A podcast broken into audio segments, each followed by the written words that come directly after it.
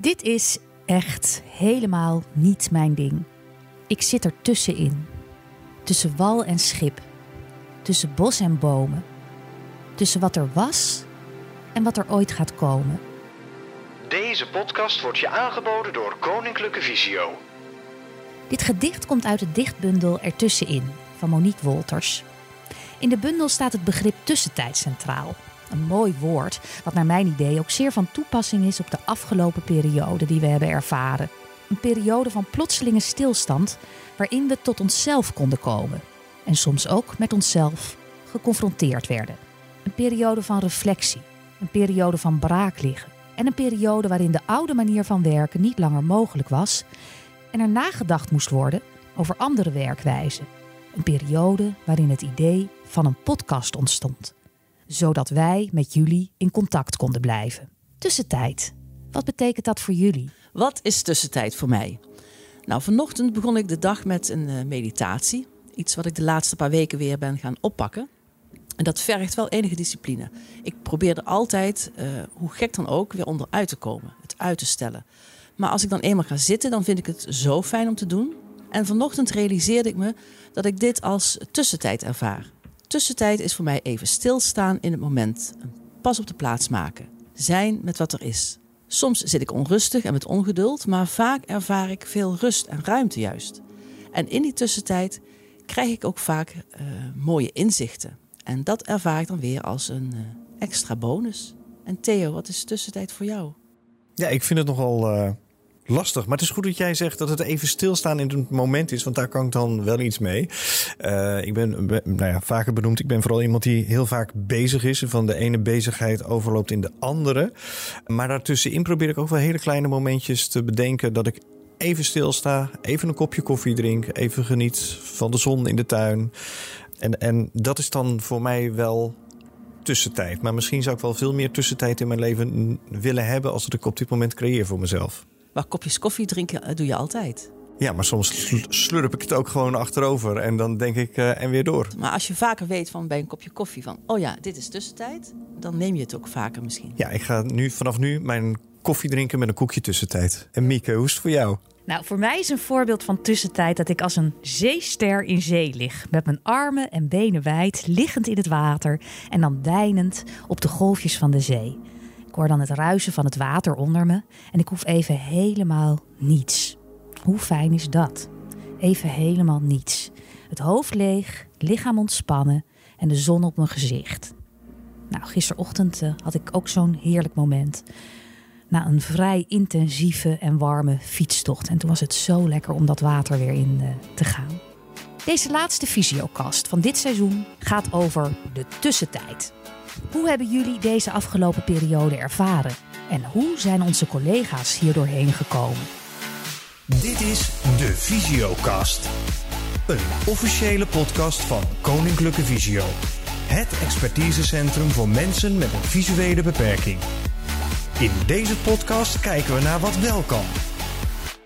Je luistert naar de Visiokast, een podcast van Koninklijke Visio, waarin we wekelijks op afstand met je in contact willen blijven. En dat doen we al sinds half maart. En dit is de laatste aflevering van dit seizoen. En wekelijks kijken Mieke, Petra en ik naar wat wel kan. En wat zeker kon, was afgelopen zondag onze fietstocht. Hoe, is het, dames? Uh, heel goed, moet ik zeggen. Uh, het was een, uh, een geweldige dag. Ik startte in Den Haag en ben toen vervolgens Edith gaan oppikken bij Den Haag Centraal. Ja, Edith Mulder, de directeur van het Oogfonds. Ja, dus even voor de duidelijkheid, directeur van het Oogfonds. En uh, nou, de route begon meteen prachtig. We zijn in uh, Wassenaar uh, terecht gekomen. En toen was het de bedoeling dat we jullie ook zouden tegenkomen. En toen heb ik jou gebeld, hè, Theo, omdat het mij wat lang duurde voordat ja. wij jullie tegenkwamen. Ja, en toen stelde ik jou de cruciale vraag: waar zijn jullie? En toen zei ik, ik heb werkelijk geen flauw idee. Nee. En toen ben ik nog even doorgereden. En toen bleek dat wij uh, vier kilometer geleden uh, voorschoten achter ons hadden gelaten. En dat was eigenlijk het punt dat wij jullie zouden gaan treffen. Nou, het, we dat was, op zich was dat vrij snel opgelost. Hè? We zijn naar jullie toegefietst. Na, na, na, de, na de start, Petra, hoe, hoe, voelde jij je de rest van de dag? We hadden prachtig weer. Ik had wel mijn regenpak meegenomen, hè, want het was wel voorspeld dat het zou gaan regenen, mogelijk. Nou, dat, dat is helemaal niet aan de hand geweest. We hebben dus prachtig weer gehad. Uh, en wat ik zo ontzettend leuk vond, dat wij, uh, ja, wij kwamen bij Stompwijk binnen. En toen stond daar Yvonne, onze collega, met zo'n bel te klingelen. En uh, dus daar hebben we de eerste stop gemaakt. En nou ja, dat was natuurlijk fantastisch. Hè, dat we zo onthaald werden in uh, Stompwijk. En uh, nou ja, daar hebben we natuurlijk nog een volgende stop gemaakt bij een andere collega. Bij Monique. En die... Koffie en koffie. koeken. En die koeken zijn overgekomen die we vorige podcast hebben genoemd. Ja, lekkers bij de koffie, dat heeft ze goed onthouden. Goed, ja. En toen zijn we weer verder gegaan. Ja, ja, we hebben behoorlijk wat gefietst uiteraard. Volgens, bij mij stond 77 kilometer op de teller. En wat ik eigenlijk het allermooiste vond, en dat, dat heb ik voor mij ook een keer genoemd. Het lijkt me zo leuk om een keer onder de Domtoren door te fietsen. nou, dat hebben we dus nu ook echt gedaan. Uh, dat was mooi. Maar nog mooier aan de andere kant van de Domtoren hè, stonden dus zeg maar onze geliefden en supporters en mensen van het Oogfonds stonden dus te klappen en te joelen. Ja, dat vond ik. Was wij steken gewoon onverwacht. En ik voelde me echt een soort eh, Maarten van der Weijden die 300 kilometer had gezwommen en dan door de finish. Ja, nee, dat was echt kippenvel. Ook gewoon onwerkelijk. Hè? Je bent de hele dag met z'n vieren onderweg. En dan ineens staan daar, nou, wat, wat zal er, 15 of 20 mensen gestaan hebben. En die staan daar dan ja, staan daar te klappen en, en blonen je, zeg maar, voor, je, voor, voor, voor het daar aankomen. Ik vond, vond, ik vond het heel mooi. Ik ook. En ik heb eerlijk zeggen de dag ook een beetje als in een roes beleefd over tussentijd uh, gesproken. Ja, heel onwerkelijk eigenlijk. Uh, omdat je ontzettend veel ziet, intensieve gesprekken met elkaar voert.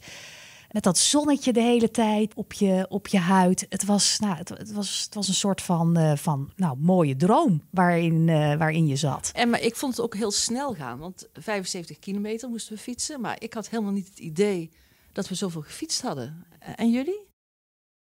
Nee, hè? Nee, het vloog voorbij. Kwam misschien ook door de wind in de rug die we hadden. Maar, Zeker. Ja, maar ook vooral door het gezelschap eh, waar we in fietsten. En, en, en, de, en de prachtige omgeving. Ja, dus uh, ja, er was van de week wel iemand die tegen mij zei... Joh, Theo, hoe is dat dan? Hè, om als enige man met drie vrouwen te fietsen. Ik zeg, nou ja, het meest opvallende is als je dan gaat picknicken... dat er ook een tafelkleedje uit een van de fietstassen komt. En servetjes. en servetjes. Ja, nee, dat was, het, nou, het, was gewoon, het was gewoon echt een topdag. En we hebben het natuurlijk met dik 1600 euro. Ondertussen staat de teller op boven de 1700 euro. Een prachtig sponsorbedrag binnengehaald voor, uh, voor het oogfonds. Om daarmee oogonderzoek door te laten lopen. En sponsoren mag nog steeds. We gaan weer terug naar de podcast. Mieke, hebben we nog reacties binnengekregen?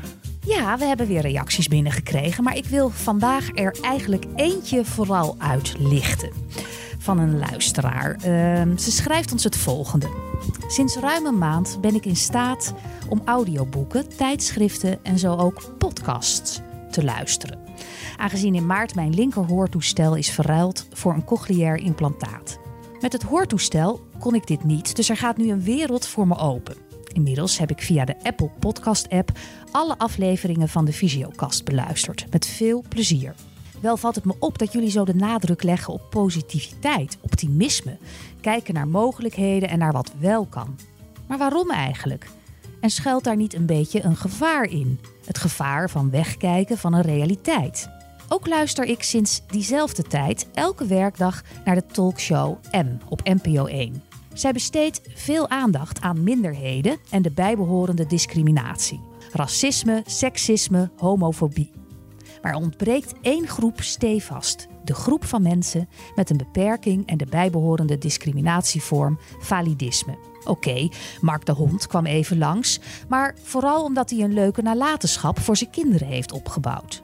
Over validisme geen woord. Waarom niet? Hoe komt het dat dit vaak zo onder de radar blijft? Hoe komt het dat mensen met een beperking vooral worden opgeroepen positief in mogelijkheden te denken? Het lijkt wel alsof het beest niet in de bek mag worden gekeken, zoals Roxanne van Ipenburg het in M zei. En eerlijk gezegd krijg ik die indruk ook een beetje, als het altijd maar over denken in mogelijkheden moet gaan. We zijn heel blij met deze reactie. Laat ik dat even voorop stellen. Het zet ons even op scherp. Op de vraag waarom we in de visiokast alleen maar positief waren, moeten we je eerlijk zeggen dat dat ook het uitgangspunt was van deze podcast. Een positieve toon in een best wel lastige periode voor in ieder geval veel van onze cliënten. Maar dat betekent niet dat we blijven vasthouden aan deze toon als we na het zomerreces met onze podcast doorgaan.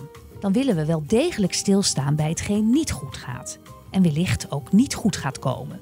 En ook het thema validisme is een mooi onderwerp om bij de kop te pakken. Toch, Theo en Peet? Ja, kijk, we zijn eh, in maart de podcast begonnen op het moment dat bekend werd dat we in intelligente lockdown gingen. En toen waren we als land al best wel een beetje van de leg. Eh, er kwamen allemaal vragen en er, was, nou ja, er was ook wel een soort van, van angst en onzekerheid. Met de kennis van nu kijken we terug en denken we, nou, het, denk ik, het is wel goed gekomen. En op dat moment was er echt wel behoefte aan positief geluid. En dat was de inzet die we gebruikt hebben zeg maar, voor, de, voor onze visiokast. Kijken naar wat wel kan. En het ging er niet zo om dat we zo'n soort halleluja-stemming wilden creëren. Want dat was vooral niet de bedoeling. Maar uiteraard zijn er ook dingen die niet positief zijn. En die willen we ook zeker gaan benoemen. En ik vind daar een uh, volgend seizoen zeker het podium voor. Ja, dan validisme, wat een prachtig woord is. Ja, dat kom ik zelf ook tegen, inderdaad. Althans, ik, ervaar, ik ervaar het uh, als een soort discriminatie. Ik heb het gevoel dat ik best wel vaak moet, uh, moet opboksen en dingen uh, driedubbel uit moet leggen aan mensen voordat ze het echt begrijpen. En ja, dat ik moeite moet doen om de lat die is neergelegd door anderen te halen. En dan kan je natuurlijk zeggen van, nou ja, Theo, uh, trek je daar niks van aan. Maar ja, dat gaat nou altijd eenmaal niet, hè. Want het gebeurt echt wel in, in, in, ook in de werkomgeving. Het gebeurt soms ook thuis. En, en nou ja, dan zit je al toch al snel, wat mij betreft, in een gebied waar je wel heel erg nodig bent. En uh, die belangrijk, in ieder geval voor mij heel belangrijk zijn. Validisme lijkt me ook een ding wat we voor het volgende seizoen op de kaart moeten zetten. Ja, en zo zijn er nog heel veel andere onderwerpen hè, ook. Die, die aan de orde zijn gekomen of die, die jullie hebben aangedragen. En uh, waar wij het uh, na het zomerreces zeker over willen gaan hebben. En daarbij denk ik ook aan een uitzending met een tafel vol met ondernemers met een visuele beperking. Aandacht voor cliënten die niet alleen visueel, maar ook verstandelijk beperkt zijn. Of visueel beperkt zijn ten gevolge van niet aangeboren hersenletsel. En ook lijkt het me mooi om eens stil te staan bij de prikkelverwerking van cliënten met een visuele beperking. En het valt ons op dat veel van onze cliënten daarmee worstelen en, en we dat ook steeds vaker te horen krijgen. En wat te denken van thema's zoals eenzaamheid of zingeving. De afgelopen periode was vooral bedoeld om even stil te staan. Stil te staan bij wat er wel was. Ook al leek er heel veel niet langer mogelijk te zijn. Theo, jij hebt jouw oren altijd wagenwijd openstaan. Heb jij ook de afgelopen periode weer iets gehoord waar wij wellicht wat aan zouden kunnen hebben? Ja, nou, ik heb met mijn oor inderdaad uh, te luisteren gelegd op uh, diverse uh, fronten. Maar eerst even, jij las in het begin een mooi gedicht voor. Ja, een gedicht van Monique Wolters met als titel Ertussenin. En uh, ik heb haar natuurlijk even om toestemming gevraagd. Of ze het oké okay vond dat we dat zouden voordragen. Nou, dat vond ze prima. En daarbij uh, bood zij ook aan om tien poëziekaarten van dit desbetreffende gedicht aan ons uh, ter beschikking te stellen. En die mogen wij dan uitdelen aan tien luisteraars die daar prijs op stellen. En even voor alle duidelijkheid. Het zijn geïllustreerde gedichten, dus het is niet een wit kaartje wat je dan krijgt, maar echt een, nou ja, uh, geïllustreerd kaartje. Het ziet er echt prachtig uit. Heb je interesse in zo'n poëziekaart? Stuur dan een mailtje naar visio.org en de eerste tien berichten die we daarover binnenkrijgen, die krijgen van ons een kaart.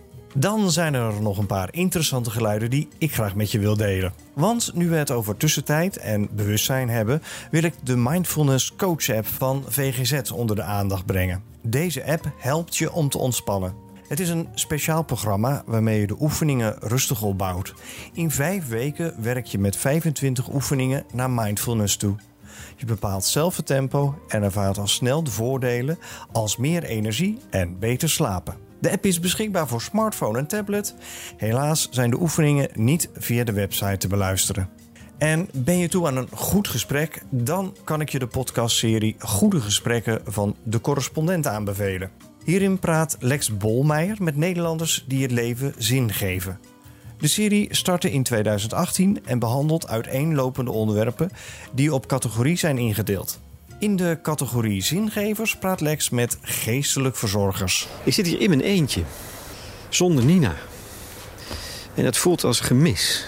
Wij maken samen een serie over geestelijk verzorgers in Nederland, de zingevers. Omdat we allebei geïnteresseerd zijn in het thema van de, de zingeving. Nu is ze er niet bij. Zij zit in retraite. Een, een zelfgekozen isolement zou je kunnen zeggen. In het schrijvershuis in Bergen. Om een stuk te schrijven, een toneelstuk. Nou, dat is natuurlijk ook buitengewoon belangrijk en vruchtbaar, die creativiteit. Want zoals ik Nina mis, uh, nu, uh, blijkt het in die gesprekken met die zingevers ook eigenlijk misschien wel in de kern steeds hier om te gaan dat er contact is. Gewoon een relatie, een gesprek. Mensen kijken elkaar in de ogen. Misschien is dat wel de kern van het werk dat zij doen. Het online theaterfestival Oerol zit er nog maar net op. En de thuisbioscoop van Komt het zien kan alweer aan. Deze week staat de voorstelling Op Hoop van Zegen met audiobeschrijving online. Op Hoop van Zegen is een oer-Hollandse musical gebaseerd op het toneelstuk van Herman Heijemans, die van De Vis wordt duur betaald. Deze musicalversie laat zien dat het vissersdrama ook nu nog niets aan zeggingskracht heeft verloren. Vorig jaar was de musical in de theaters te zien en nu dus thuis te bekijken met de audiobeschrijving. De vlag hangt halfstok. Het is Willem. Dat weet je niet. We hebben een afspraak, Willem en ik. Hij staat aan dek, vooraan, zwaaiend met een rode zakdoek. Hij staat er niet. Wacht nou maar af. Nee, sommige dingen die weet je. Die voel je. Bos komt op met een paraplu boven zijn hoofd en ineengedoken in zijn jas. Hij kijkt naar Truus, staat even stil, haalt diep adem en stapt dan op Truus af. Ze kijkt hem verschrikt aan. Hij haalt een rode zakdoek uit zijn zak Oh, en geeft die aan Truus, die de zakdoek huilend pakt en tegen haar borst drukt. Bos neemt zijn hoge hoed af, zet hem weer op en loopt snel weg. hij stond er niet. Op haar website kondigt Komt het zien voor jullie een nieuwe voorstelling aan met de audiobeschrijving. Wil je weten welke dat is? Hou dan hun social media, website of de nieuwsbrief in de gaten. En zoals je van ons gewend bent, vind je linkjes naar meer informatie in de beschrijving van deze podcast. Welke muziek heeft in jouw leven een diepe indruk achtergelaten? Is er een herinnering die je direct in contact brengt met een lied of een muziekstuk? In de soundtrack van je leven deelt een luisteraar zijn of haar muzikale herinnering. Vandaag vertelt Astrid Themo haar verhaal. Ik ben Astrid Themo. Ik ben 54 jaar en ik ben slechtziend. Het liedje wat voor mij heel belangrijk in mijn leven is, is het liedje Het dorp van Wim Sonneveld. Toen ik op negenjarige leeftijd vanuit Suriname naar Nederland kwam, hoorde ik het voor het eerst. Vijf jaar later, toen mijn vader overleed, hoorde ik het nogmaals. Thuis heb ik nog een aanzichtkaart waarop een kerk, een kar met paard, een slagerij, J. van der Ven. Dit liedje doet mijn tranen vloeien van verdriet, maar geeft mij ook mooie herinneringen aan mijn vader in mijn jonge kinderjaar, waardoor ik weer energie krijg. Als ik er al over praat, schiet ik vol, maar met een glimlach. Ik was een kind, hoe kon ik weten dat dat voorgoed voorbij zou gaan?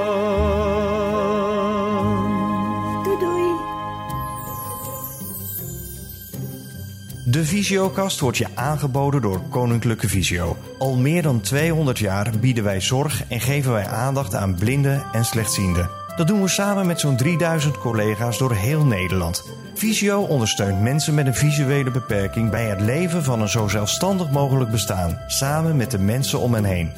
Wil je meer over ons weten? Surf dan naar visio.org. Voor we verder gaan wil ik je even attenderen op de informatie die wij je geven. We nemen deze podcast op 25 juni 2020 op en gebruiken de actuele informatie. Maar de ontwikkelingen rondom corona gaan snel. En het kan dus zijn dat als je dit luistert, we oude of herroepen informatie geven. Blijf je dus goed informeren over de actuele maatregelen. Tussentijd is bij uitstek het moment om even om je heen te kijken. Waar kom ik vandaan? Waar sta ik in het leven? En hoe nu verder? Daarover praat ik met Margreet Kasper de Kroon. Zij is sinds 1 oktober voorzitter van de Raad van Bestuur van Koninklijke Visio. Als eerste vraag ik haar of ze mensen met een visuele beperking in haar omgeving heeft. Nee, eigenlijk wist ik er helemaal niet zoveel van. Naast dat ehm, Wat uh, misschien alle mensen van mijn leeftijd hebben, dat je steeds merkt dat je ook steeds zelf slechter gaat zien. Maar ik heb zelf geen uh, familie of uh, nou, eigenlijk ook nog nooit gewerkt met blinden en slechtzienden. Dat zeg ik tenminste altijd. Want ik heb mijn hele leven al in de zorg en in het onderwijs gewerkt. Maar nooit met blinden en slechtzienden. Maar dat heb ik natuurlijk wel. Want er zijn heel veel mensen blind en slechtziend. Uh, mensen met verstandelijke beperking. Of ouderen, met name ouderen. En de laatste zeven jaar heb ik in de ouderenzorg gewerkt. Er waren natuurlijk heel veel mensen die slecht zagen. Maar omdat ik dat niet op mijn netvlies had staan, zag ik dat ook niet. Mijn vader heeft de laatste jaren in zijn leven in een verpleeghuis gewoond. En die viel heel vaak. En mijn vader zag ook heel slecht. En, en ik heb dat gedacht, ja, dat hoort er gewoon bij, pap. Als je ouder wordt, dan zie je slecht. Maar nu, hij leeft nu niet meer, maar eigenlijk voel ik me eigenlijk nu wel een beetje... met de kennis die ik nu heb opgedaan in deze maanden dat ik bij Visio werk... denk ik, oh, daar hadden we aandacht voor moeten hebben. Er was vast wat aan te doen geweest. Misschien was hij ook niet zo vaak gevallen. Dus ik denk dat ik in mijn hele leven heel veel gewerkt heb... met mensen die blind of slechtziend zijn geweest of waren. Maar ik het zelf niet gezien heb. Wat, wat, wat waren dan voor jou de, deze afgelopen periode uh, uh, de eye-openers? Dat als je er wel oog voor hebt als familie of vrienden of als professional... en je houdt daar rekening mee... dat dat het leven zoveel makkelijker maakt voor mensen die blind of slechtziend zijn. Ja, daar moeten we oog voor hebben. Daar zou als maatschappij natuurlijk gewoon veel meer... iedereen zou er veel meer oog voor moeten hebben... dat er dus ook mensen zijn die slecht zien. En daar hebben we denk ik nog wel een boodschap, uh, een opdracht voor ons. Ja, hoe, hoe zie jij die, die, die, die boodschap, die opdracht voor je? Nou, voor mezelf nu, dat ik me daar nog veel meer voor kan inzetten. En dat kan denk ik ook vanuit deze positie die ik nu heb. En ik ben natuurlijk zelf nog heel lerend over wat het, wat het betekent. Maar dat ik daar veel meer in kan betekenen om bijvoorbeeld in de politiek kenbaar te maken... wat het betekent voor mensen die blind of slechtziend zijn. Een voorbeeld, de stembiljetten. Hè, dat je een stembiljet ook toegankelijk is voor mensen die blind of slechtziend zijn. En wat we nu hebben gedaan is ook na aanleiding van de coronacrisis... een brief geschreven naar de politiek over de anderhalve meter afstand... en wat dat betekent voor mensen die blind of slechtziend zijn. Dus ik vind zelf dat ik daar een belangrijke rol in zou kunnen vervullen ook dat heb ik wel geleerd nu, in de coronatijd... dat het voor mensen die blind en slechtziend zijn... misschien nog veel moeilijker is dan voor alle andere mensen. En dat het heel impactvol is. Ik sprak iemand die heel erg slecht ziet. En die zei, die anderhalve meter... wij hebben die nabijheid zo nodig. Want iets wat buiten anderhalve meter is... dat, dat, kunnen wij, dat kan ik echt niet zien. En als ik het echt niet kan zien... weet ik ook niet meer waar, of er nog mensen om me heen zijn. En dat geeft zo'n eenzaamheidsgevoel. Ik denk dat we dat niet beseffen als ziende mensen... hoe eenzaam het is. Hoe heb je de afgelopen coronatijd bij Visio ervaren? Op 16 maart uh, stopte zeg maar, het normale leven, om het zo maar te zeggen. En gingen we over naar de intelligente lockdown. Ja, dat heeft voor, voor Visio als organisatie heel veel impact gehad, denk ik. De corona en de coronatijd en de start van de corona was gewoon wat onwerkelijk. Wel, niemand had er ervaring mee. Misschien hebben we in het begin ook allemaal gedacht zou, dat het nog wel mee zou vallen. Maar toen ineens de lockdown, ja, toen was het toch ineens heel echt. En dan komt er heel veel op je af. En het spannendste in het begin ging het vooral over die uh, persoonlijke beschermingsmaatregelen. Hè? Dat, uh, dat die middelen er waren. Uh, dus hoe kunnen we voorkomen dat we met z'n allen ziek worden? En dat vond ik wel een hele spannende tijd. En daar waren we dus ook niet goed op voorbereid. En in het begin hadden we ook niet genoeg middelen. En toch vroegen wij wel aan medewerkers van... willen jullie wel gewoon de zorg blijven leveren? daar had ik wel last van. Dat vond ik spannend. En uh, je wil eigenlijk toch wel heel graag uh, ook goed zijn voor je medewerkers. En aan de andere kant konden, konden wij natuurlijk moeilijk zeggen... we stoppen nu met, uh, met zorg verlenen. Dus dat vond ik in het begin vooral moeilijk.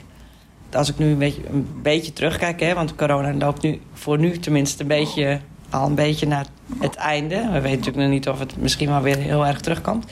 Maar vond ik toch vooral die bezoekregeling. Die heeft me wel het meest zeer gedaan. En ik vind het heel moeilijk om aan medewerkers te vragen... of aan mensen willen uitleggen dat ze niet op bezoek mogen komen... bij iemand die uh, hun zo aan het hart ligt. En ik denk dat die eenzaamheid misschien soms nog wel erger is dan corona. En zeker als mensen in eenzaamheid moeten sterven... omdat hun naaste niet bij mag zijn. Maar ook voor mensen met een verstandelijke beperking zelf. Je kunt ze niet uitleggen waarom dat niet mag. En, en dan juist in de overgangsfase, als vader en moeder dan ineens wel, of dan wel mogen komen, dat ze dan maar één keer in de week mogen komen. Of, en dat, dat ze niet even lekker mogen knuffelen terwijl je elkaar zo lang niet hebt gezien. Ja, dat, vond, dat, dat deze. Dat, dat vond ik echt heel moeilijk. Dat vind ik moeilijk om de verantwoordelijkheid voor te dragen. Moeilijk om, eh, om dat aan medewerkers te vragen en om dat aan verwanten te vragen. Wij hebben een nieuwe strategie uitgekozen, hè, vorig jaar, eind van het jaar. En toen hadden we gekozen voor wendbaar. We zouden met elkaar gaan bedenken hoe Visio er dan uit zou zien als we wendbaar zijn. En het idee was, er is niet een vaste stip op de horizon waar we naartoe werken... want we weten nog niet hoe de toekomst eruit ziet. En wij weten natuurlijk wel dat technologie een steeds grotere rol gaat spelen in de zorg en in het onderwijs. Uh, we weten dat de globalisering eraan komt. We weten ook dat er steeds minder geld beschikbaar is om alle zorg en onderwijs te leveren wat we graag zouden willen leveren. Dat weten we wel. Maar we weten natuurlijk niet precies hoe de toekomst eruit ziet. En daarom moeten we wendbaar zijn. Dus alles wat er op ons afkomt, daar moeten we op een goede manier op in kunnen spelen. Ja, en dan komt corona. Nou, dat hadden we echt niet verwacht. Toen kwam het erop aan hoe wendbaar we waren. En waar ik zo, echt oprecht, zo over verrast ben hoe wendbaar de mensen bij Visio zijn geweest. Want we hebben het wel met elkaar gefixt. En hoe creatief mensen dan worden. Wat voor mooie, hè? Dat, nou, dat die zorg op afstand, wat ik zei. Het met elkaar bespreken, dingen op afstand. Uh, ook creatieve oplossingen bedenken. Wat kan dan wel met anderhalve meter? Uh, wat voor hulpmiddelen hebben we daar dan voor? Ja, dat, dat, dat geeft mij zoveel vertrouwen in, in de organisatie Visio. Dat, nou ja, wat er ook gebeurt, we, we kunnen ontzettend veel met elkaar. Het heeft mij heel trots gemaakt op Visio. We hebben het in deze aflevering over tussentijd. Als we even stil gaan staan, hoe heb jij dan de coronatijd ervaren? In het begin van corona zag ik ook wel dat mensen zo aardig waren tegen elkaar. Mensen zo begripvol waren tegen elkaar. Ook als je zelf in de winkel kwam. Ik had wel het gevoel, waar Mark Rutte ook eh, steeds op appelleerde... van we moeten dit samen doen, hè? Maar op een gegeven moment zag je wel dat mensen het steeds moeilijker gingen begrijpen. Dat mensen het ook al een beetje zat waren. En zie je dan toch dat er ook weer slechtere dingen in de mensen naar boven komen. Dus ik had in het begin gehoopt dat de wereld misschien na corona wel een klein beetje mooier was geworden. Uh, zo iets samen meemaken als, als mensen, dat bindt op een of andere manier ook. En ik hoop dat dat blijft. Maar ik was daar in het begin wat positiever over dan nu. Wat, wat zou je vast willen houden? Wat ik vast zou willen houden is dat we ook hele mooie dingen hebben gezien. Dat sommige mensen veel beter uit de verf kwamen in tijden van corona. Dus dat wat wij van tevoren dachten dat goed was... dat dat misschien niet eens altijd zo is. En in de medewerkersbijeenkomsten van de week... hoorde ik daar best mooie voorbeelden over... Eh, van mensen die uh, voor dagbesteding nu in hun eigen woning kregen. En dat sommige mensen daar heel goed bij uh, gedijden. En dan denk ik, nou, als dat zo is... dan moeten we niet zeggen, straks is corona weer voorbij... en iedereen gaat weer naar de dagbesteding. Maar dan moeten we kijken, voor welke mensen is het eigenlijk heel goed... om gewoon in hun eigen woning uh, dagactiviteiten te hebben. En dat, dat heeft dus ook nieuwe inzichten opgeleverd. Nou, verder heeft het natuurlijk absoluut opgeleverd... dat we heel veel dingen op afstand kunnen doen wat we niet hadden gedacht dat het kon. Ik denk dat was we een half jaar geleden hadden gevraagd hoe we met elkaar op afstand nou, konden vergaderen of, of uh, interviewen. Uh, maar ook hoe je zorg op afstand kan leveren, hadden we allemaal gedacht. Ja, maar dat, nee, een cliënt moet je zien en uh, die moet je voelen. Dat, dat kan niet op afstand. Nou, blijkbaar kan heel veel wel op afstand. En wat ik zelf anders zou willen doen, is ehm, de stem van Visio laten horen in de landelijke politiek. Dus misschien had ik ook wel gewoon een keer naar ehm, Den Haag moeten gaan. Of op tv moeten uitleggen wat het betekent voor iemand als hij blind of slechtziend is. En in coronatijd. Ja, dat had, ik, dat had ik denk ik beter op kunnen pakken. Dus als ik voor mezelf evalueer, had ik daar nog wel meer betekenis kunnen geven. Ik vind dat we als visio nog veel meer naar buiten toe moeten om uit te dragen. Um, en om ook een uh, ambassadeur te zijn voor mensen die blind en slechtziend zijn. Hoe zie jij de inclusieve samenleving? En uh, hoe, gaan we daar, uh, hoe ga je daar binnen Visio aan werken? We hebben gekozen voor wendbaar, maar een van onze ambities is die inclusieve samenleving. Uh, wat ik heel belangrijk vind is de rol die Visio vervult in de maatschappij. En dat doen we allemaal individueel voor mensen die een beroep op ons doen. Maar we hebben ook een belangrijke taak als medewerkers bij Visio, dus als organisatie, want dat zijn we met z'n allen om ook een bijdrage te leveren aan die inclusieve samenleving. Dat kan door ook buiten visio, in politiek of nou in allerlei gremia waar je, waar, je, waar, je komt, aandacht te hebben voor blinden en slechtzienden. Onze missie is meedoen mogelijk maken. En meedoen mogelijk maken is volgens mij een inclusieve samenleving. Dat iedereen mee mag doen in, in de samenleving. Weet je wat ik ook bij bijvoorbeeld inclusieve samenleving... waar ik dan ook heel erg aan moet denken... wij leiden leerlingen op. Hè. Volgens mij hebben we hartstikke mooi onderwijs binnen Visio. dat het zo belangrijk is dat er ook gekeken wordt... en waar komen die, men, komen die kinderen straks dan in de maatschappij terecht. Dus dat je ook gewoon betaalde banen hebt voor uh, mensen die blind en slechtziend zijn. En dat we daar ook heel alert op zijn, dat we daar ook echt iets mee doen. Weet je, we zeggen klant, de klant aan het stuur bijvoorbeeld. Of de klant staat centraal. Nou, dat vind ik allemaal van die one-liners. Het gaat erom hoe we dat echt doen. En dat we niet over de cliënt praten, hè, maar dat, dat de cliënt gewoon onderdeel is van het, eigen, van het plan wat hij heeft. Dus dat hij, en dat we ja, op die manier altijd maatwerk leveren. Dat kan volgens mij ook niet anders, want ieder, ieder mens is anders, dus iedereen heeft ook iets anders nodig. En ik denk dat we een aantal dingen echt grondig moeten gaan onderzoeken. Uh, dat voorbeeld wat ik net noemde, als iemand op de, voor de dagbesteding in zijn eigen huis beter af is, moeten we kijken, uh, is, dat, is dat echt zo? En voor wie geldt dat dan? En hoe kunnen we daar achterkomen wat voor iemand het beste is? Dus ik vind ook dat we van de dingen die we nu geleerd hebben, die opgeplopt zijn, dat we daar dieper op in moeten gaan. Dus ook uh, de nieuwe waarheid niet weer als de waarheid zien, maar gewoon daar beter onderzoek op doen. En laatste vraag. Wat is jouw toekomstdroom voor Visio? En mijn toekomstdroom is dat wij zo wendbaar zijn dat wij, wat er ook op ons pad komt, of dat nou corona is of uh, nou, wat er gebeurt, dat wij de juiste dingen weten te doen. Uh, en dat we dat heel erg doen vanuit onze passie. Ik, ik vind het ontzettend fijn als mensen kunnen werken vanuit hun passie. Dat we ook aan de buitenwereld heel goed kunnen laten zien wie wij zijn en wat we kunnen betekenen voor mensen. Zodat mensen ook ons allemaal makkelijk weten te vinden. Zodat we echt het verschil gaan maken. Ja, dat is wel mijn droom. Ik heb het gevoel namelijk dat we met Visio goud in handen hebben. En dat we dat goud nog veel meer moeten laten stralen. Ja, hoe kunnen we dat oppoetsen? Ook door elkaar te vertellen wat voor moois er gebeurt bij Visio. En ik denk ook medewerkers heel veel ruimte geven om de dingen die ze zien, die beter kunnen, om die ook op te pakken. Durf te dromen. Hè? Dus ga ook af en toe eens even nadenken: oh, wat zouden wij nog voor moois en wat zouden wij voor goeds kunnen betekenen? En als dan iemand zegt, ja, maar dat kan niet of zo... daar moet je nooit genoegen mee nemen. Dan moet je ervoor knokken om het voor elkaar te krijgen. Als je vanuit je passie werkt, dan klopt het bijna altijd. Gevoel ligt niet. Wil je meer horen van dit interview, dan kan dat. Het complete interview is als bonuspodcast te beluisteren. Koninklijke Visio wil graag meedenken in wat wel kan... Veel blinde en slechtziende cliënten ontdekken nieuwe mogelijkheden of herontdekken oude talenten. Samen maken we meedoen mogelijk. Kijken naar wat wel kan. Denken in mogelijkheden.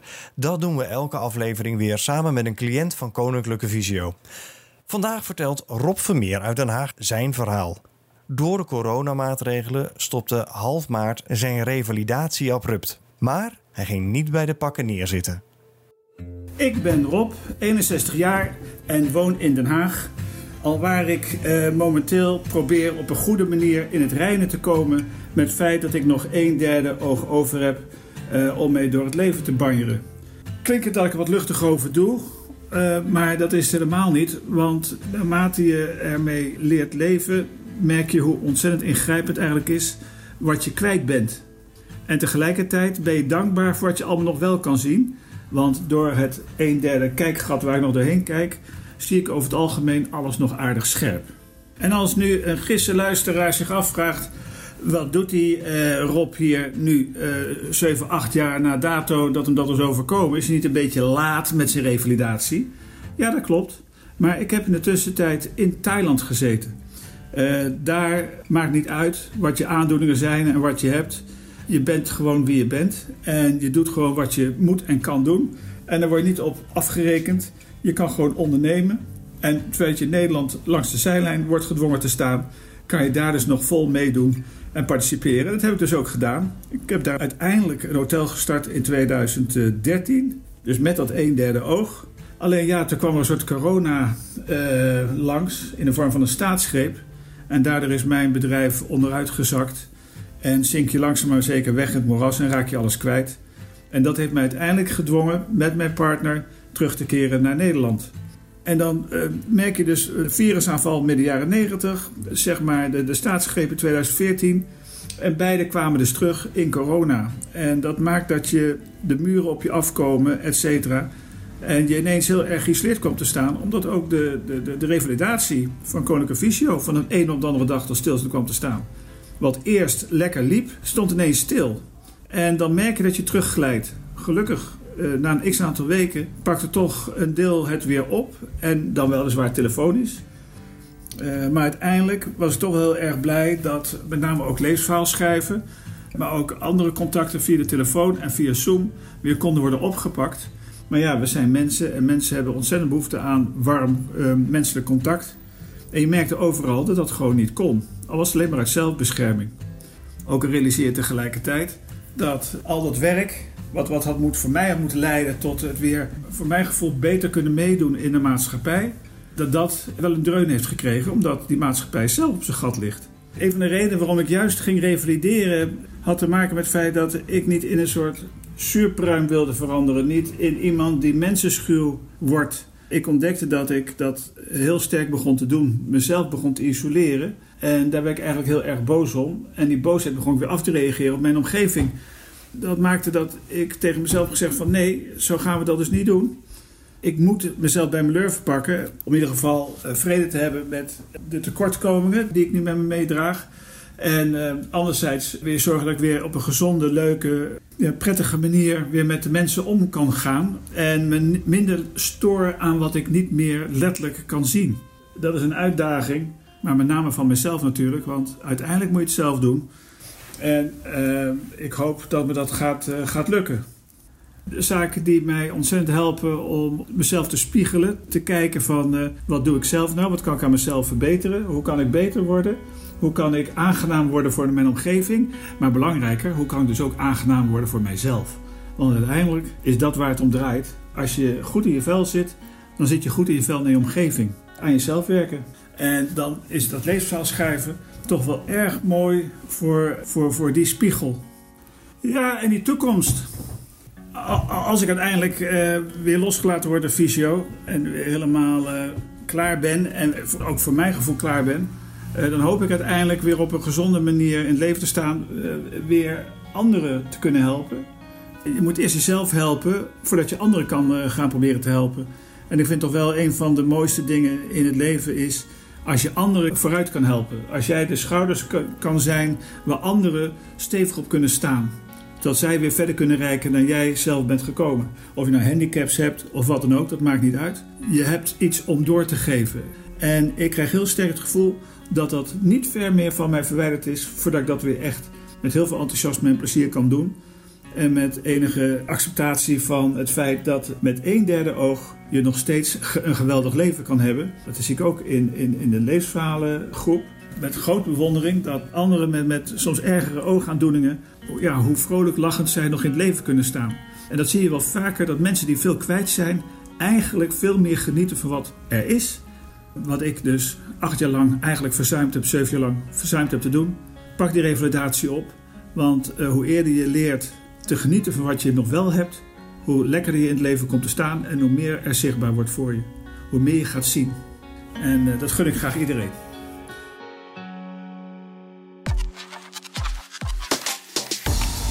Je luistert naar de Visiocast. Petra, voor de allerlaatste keer dit seizoen. Heb je ook mooie wistje-datjes over hoe we nu verder moeten? Nou Theo, ik heb hele leuke wistje-datjes over tussentijd en alles wat erbij hoort. Wist je dat we een tussentijd inlassen nu we afscheid nemen van 14 achtereenvolgende weken een podcast maken in coronatijd?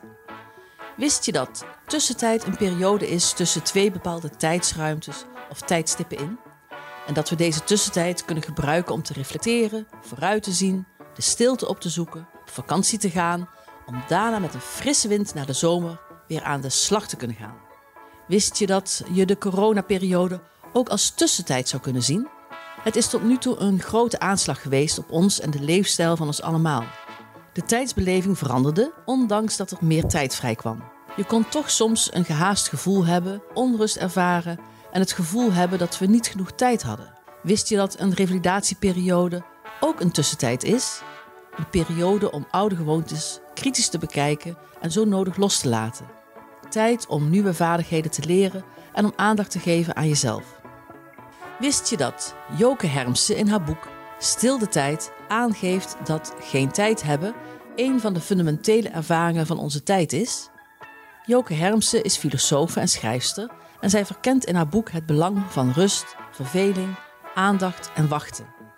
Ervaringen die sinds de oudheid al belangrijke voorwaarden voor het denken en de creativiteit werden beschouwd, maar in het huidige economische tijdsgevricht nog weinig waardering krijgen.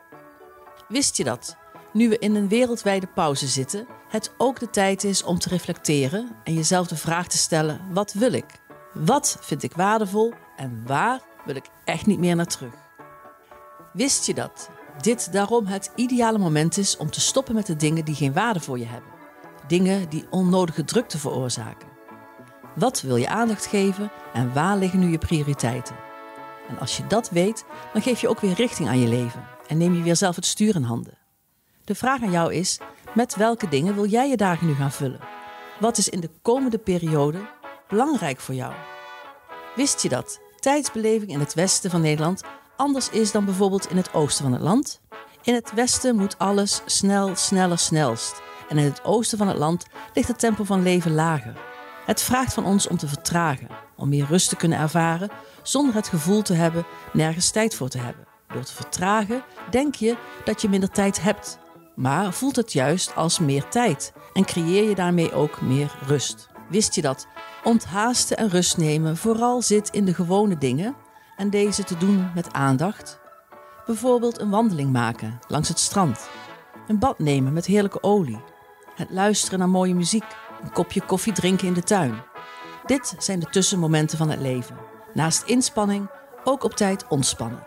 Zijn in het moment in plaats van te doen. Vind je rust ook in activiteiten die je blij maken, waar je van oplaat. Dus beschouw de tussenruimte niet als niets doen, maar als waardevolle tijd.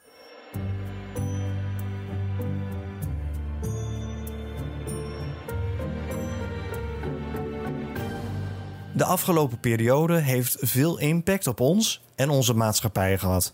Maar het heeft ook veel ontwikkelingen in gang gezet. Zoals Margreet net al zei, is er binnen Visio ook innovatief gedacht en gehandeld. Gezocht naar mogelijkheden om toch het contact met de cliënt te behouden. Want het stoppen van een behandeling, revalidatie of ander traject was vaak geen optie. Collega Jenneke van Dijk, lid van het VVB-team, vertelt hoe zij de persoonlijke behandeling van Gavin omzette naar online. En dat had mooie gevolgen. Ik ben Jenneke van Dijk en ik ben werkzaam in het VVB-team als revalidatietherapeut. En VVB staat voor visuele verstandelijke beperking. Samen met mijn collega's doe ik onderzoek, geef ik behandeling en advies aan cliënten en adviseer ik mensen in hun naaste omgeving. Ons werk is heel gevarieerd omdat we met een hele brede doelgroep werken. We werken met mensen van alle leeftijden. Zo kan het zijn dat ik s'morgens bij een kindje op de vloer aan het spelen ben en ouders informatie geven over visuele stimulatie en het gebruik van geschikt spelmateriaal. En dan ga ik smiddags naar lunch met een collega op stap om een scholing te geven aan groepsleiding op een woonvoorziening voor ouderen. Ik heb de coronaperiode als vervelend ervaren, vooral de lockdown. Ik was net eigenlijk weer begonnen na een periode van ziek zijn en ik stond te popelen om weer te beginnen en dan ineens uh, zit je thuis. Uh, je bent zelf risicogroep, maar ook de cliënten waarmee ik werk uh, ja, zijn heel kwetsbaar. Gelukkig was er Teams en Zoom en ik ben gewoon in het diepe gesprongen en online oude kindbegeleiding gaan doen. En dat heeft verrassend goed uitgepakt. Een van de gezinnen waarmee ik oude kindbegeleiding heb gedaan is Deborah Ouwehand, de moeder van Kevin. En Kevin die is nu vijf jaar en ik kwam in het gezin in 2017. Hij was verwezen door de oogarts op verdenking van CVI. En CVI betekent cerebrale verwerkingsstoornis. Dat houdt in dat het oog wel intact is, maar dat de verwerking van visuele prikkels naar in de hersenen niet goed verloopt. Daarnaast is er bij Kevin uh, sprake van uh, SPATA 5. En bij mensen met SPATA 5 komt vaak epilepsie voor, een gehoorbeperking en een verstandelijke beperking. Dus dat is wel een hele puzzel om die ontwikkeling goed in kaart te brengen en ook uh, te stimuleren. We luisteren naar een fragment uit een online behandelsessie van Jenneke. Ze is in gesprek met Deborah Ouwehand en Gavin ligt naast haar op de bank. Je merkt gewoon dat hij, dat hij, dat hij het leuk vindt. En eh, hij vindt het gewoon heel leuk om getriggerd te blijven. Ja, en dat, heb ik ook gezien tussen jullie allebei heel erg. Ja. Want als ik het deed, dan was het ook heel leuk. Ja. Maar nu heb ik tussen jullie ook echt eh, nog meer die eh, wisselwerking gezien. Ja. In, in het contact. En dat was er al. Alleen Ja. het is wel, doordat ik eruit gestapt ben, nog sterker eh, geworden. Ja. En het Nou ja, plezier dat- beleven ook. Ja, dat is, dat is inderdaad wel misschien ook het eh, nou ja, pluspunt. Eh, dat hij natuurlijk, ja, dat ik hem thuis heb gehouden. Eh, ja, ik moest natuurlijk toch alles met hem doen. Het oefenen met zijn loopkar. nou ja, gewoon ja, alle dingetjes. Hè, wat hij normaal ook bij de dagbesteding en zo. eh, en, en wat jij hem ook dan ook aanbiedt als je komt. Ja, nu moet ik dat doen. Dus Ja. dan merk je dat hij heel erg gefocust is op mij. Van, hé, hey, wat gaat ze nu weer doen? Na de coronatijd ga ik heel graag weer naar de mensen toe. Naar de kinderen, de volwassenen. En eh, ben ik graag in contact met hun ouders en begeleiders. Maar ik zal ook het beeldbellen blijven gebruiken. Want het heeft me ook inzichten opgeleverd dat als ik er even uitstap en afstand neem, dat ouders en begeleiders zelf meer gaan doen. En dat is winst, want daardoor hebben ze zelf de vaardigheden in handen en eh, kunnen ze verder, ook als ik er niet ben. En door het beeldbellen heb ik ervaren dat ouders tussendoor veel vaker vragen stellen en ervaringen met me delen. Dus eh, ja, dat is natuurlijk super.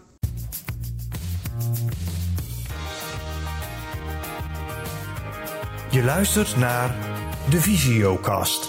En hoe nu verder deze dag? Ja, niet alleen deze dag, maar ook de aankomende periode. Een periode waarin de scholen straks weer gaan sluiten, terwijl ze eigenlijk maar zo kort zijn open geweest. Veel mensen met vakantie gaan of beslissen toch rustig thuis te blijven. Ook weer zo'n periode van vertragen. Hoe gaan jullie verder, Theo en Petra? En wat, wat nemen jullie mee van de afgelopen periode? Eh, wat ik meeneem uit de afgelopen periode is, is, is heel veel inspiratie en heel veel. En onze mooie samenwerking. En eh, nou ja, dat we toch even gewoon met elkaar een mooie podcast hebben gemaakt en neergezet.